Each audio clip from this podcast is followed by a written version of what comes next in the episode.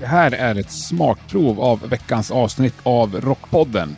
För att lyssna på hela avsnittet och på alla tidigare avsnitt så går du in på underproduktion.se rockpodden.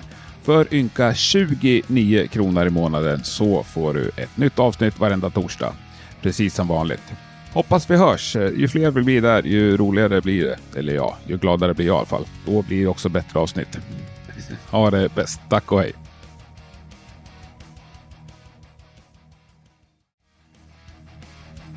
Rockpodden finns nu mera på underproduktion.se. Eller ja, den går ju att lyssna på på alla poddappar, men du behöver gå in dit och registrera dig. För 29 ynka kronor per månad så kan du sedan lyssna på precis allt som släpps. Gör det. Nya avsnitt kommer varje torsdag precis som vanligt. Underproduktion.se snedstreck rockpodden. Vi hörs!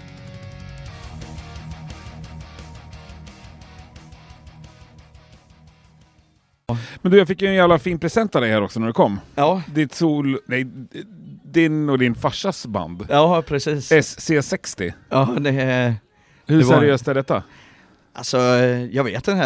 Alltså, det är klart att det är seriöst. Jag tycker allting man gör eh, får man ju göra fullt ut Mm. liksom. I alla fall tryckt upp en vinyl 7 Ja, precis. Men har ni, spelar ni live? Eh, nej, det har vi inte gjort. Vi, har, ju, vi har ju bara de två låtarna. Så det, Ja, det är då, det, är det, det är hela Ja. karriären här. ja, ja, Men, eh, och vi, men vi får la se. Planen är att spela in mer. Ja. Men det där var ju, det var ju farsans 60-årspresent. Jag gav ju honom en, eh, ja då hade jag bara gjort ett omslag tror jag. Så här, suttit och pillat ihop själv i, i Photoshop typ och så här gamla liksom Nevermind the Bollocks omslaget. Och så skrivit eh, grattis eh, och sådär och så hade jag samlat in pengar från familj och vänner och sådär och för att ha råd att spela in och trycka en sjua då liksom. Fantastisk eh, pre- 60-årspresent ju. Ja, nej, men jag tänkte jag fan Ja. få igång gubben igen Ja. liksom och nu är han, nu tjatar han ju på mig att vi måste göra det här igen och så. Det är klart, jag träffade han också i fredags, han var ju svingrym. Ja, nej, Ja, och du jobbar också med att trycka upp vinyl Ja, precis. på Spinroad Just den här har inte jag pressat då, Nej. men eh, nej det är det jag gör på dagarna. Rockar på kvällarna. Ja, men hur är det? är det? Hur många procent musik är det? Och hur många procent liksom, verkstadsarbete? Ja det är väldigt mycket, alltså det blir ju, fan, alltså det är ju, jag är ju maskinoperatör liksom. Så det blir ju ändå, till slut så känns det mer som att man sköter en maskin liksom och Ja. sådär. Men det är ju, men det är ju många fler ljusglimtar och det ju, känns ju mycket mer kreativt liksom, eller sådär, man ser omslag och liksom hur folk har satt Ja. ihop det och sådär. Man får egna idéer och sådär, så på det sättet är det ju väldigt trevligt. Men det är liksom. lite roligare när det är bra band du trycker? Ja, verkligen. Ja. Det är det ju. Jag har ju pressat mycket tvåtaktsgrejer liksom. Ja. Gustav från tvåtakt. Och han är ju inne ibland och sådär och då står ju alltid vi och tjötar massa musik, typ Ja. accidents och sådär liksom. Och nej, hans grejer brukar jag gilla när de kommer igenom där. Är det Så- många musiker som kommer och övervakar processen? Nej, inte riktigt övervaka så, men de kan ju komma in typ om de vill ha någon speciell marble och sådär, Ja. bara vara med i starten eller så kommer de bara in för att signera något eller ta foton och Ja. sådär typ. eh, Så man träffar ju mycket folk i branschen och andra band och så. Men hur, hur är vinylpresserierna? För förut vet jag att det var så jävla lång kö på alla typ i hela världen. Ja, nu är det ju, nu är det ju inte, nu är det inte det längre liksom. Nu är det ju flera som har fått stänga ner, om jag har fattat det hela rätt.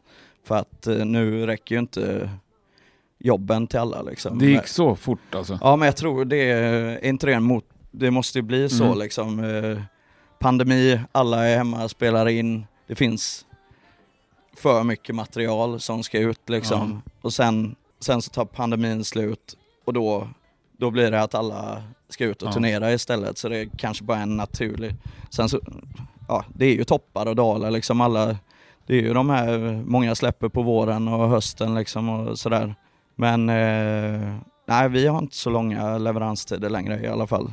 Sen vet jag inte hur det är för andra, men eh, och vi har inte behövt stänga ner det i alla fall, så det är jag också glad över. Fan grymt. Men ni pressar också så här svinstora grejer va? För jag var där på studiebesök för ett par år sedan, då var jag för mig att ni höll på med något, typ Ja. så här Taylor Swift eller något. Ja, nej vi, jag tror vi kan ha varit Demi Lovato kanske. Som vi pressar då, eller Gwen Stefani och Ja, sånt där. kanske. Vi Ja, har men alltså- pressat lite allt möjligt. eh, så här, det är ju, vi pressar ju nya, alltså Håkans förra också. Så det är Lasse Winnerbäck och så, det är ju stort både utan, alltså ja. som, men eh, jag tror, Hur stora upplagor kör de? Alltså Håkan Hellström och Winnerbäck? eh, ja det var väl 4-5 tusen Ja. som de pressar upp. Sen Håkan vet jag inte, jag kommer inte ihåg om vi gjorde en repress på den kanske också. Så det kan vara med där, men det ja. Mm. Och sen så kan jag minnas fel också. Men Lasse var nära i tid i alla fall. Där var Mm. 4000 vet jag. Svinkul. Jo.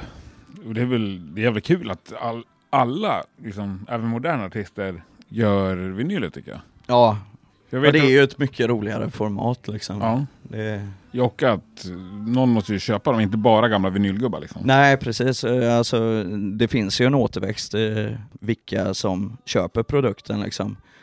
Jag vet att min, eh, min förra chef pratade mycket om att det sen vet ju inte jag, jag har inte kollat hans fakta, men han sa att det var väldigt många unga som står för mycket av eh, Mm. det som, som köps, vilket är, om det, om det stämmer är ju det svinkul liksom. Är du vinylsamlare själv? Ja, det är ju Ja. till, till min flickväns stora förtret eller vad man säger.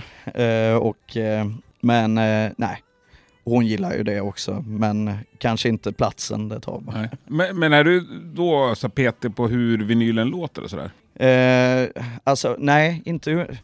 Grejen hör, hör är... du skillnad? På en dåligt upptryckt och en bra upptryckt? Ja det kan jag höra. Ja. Eh, Sådana saker kan ju vara jättetydligt liksom. Om det, om det är typ dåliga matriser eller något som används.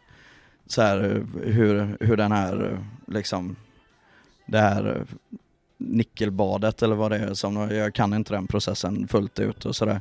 Men då kan det ju bli väldigt dåligt liksom. Och, så, nej men det skulle jag nog kunna höra och jag kan också se på en vinyl om, om, det, är, om det är fel på den liksom och sådär. Hur ser man det?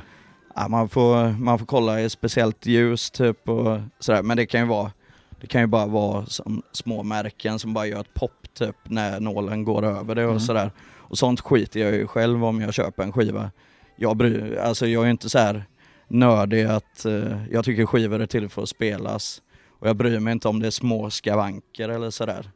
Men jag kan se de små Mm. skavankerna även om jag skiter i dem själv. Men har tjockleken någon betydelse för ljudet? Nej, Det är bara för ja, känslan? det, det, är, det, är, ja, det är bara för känslan.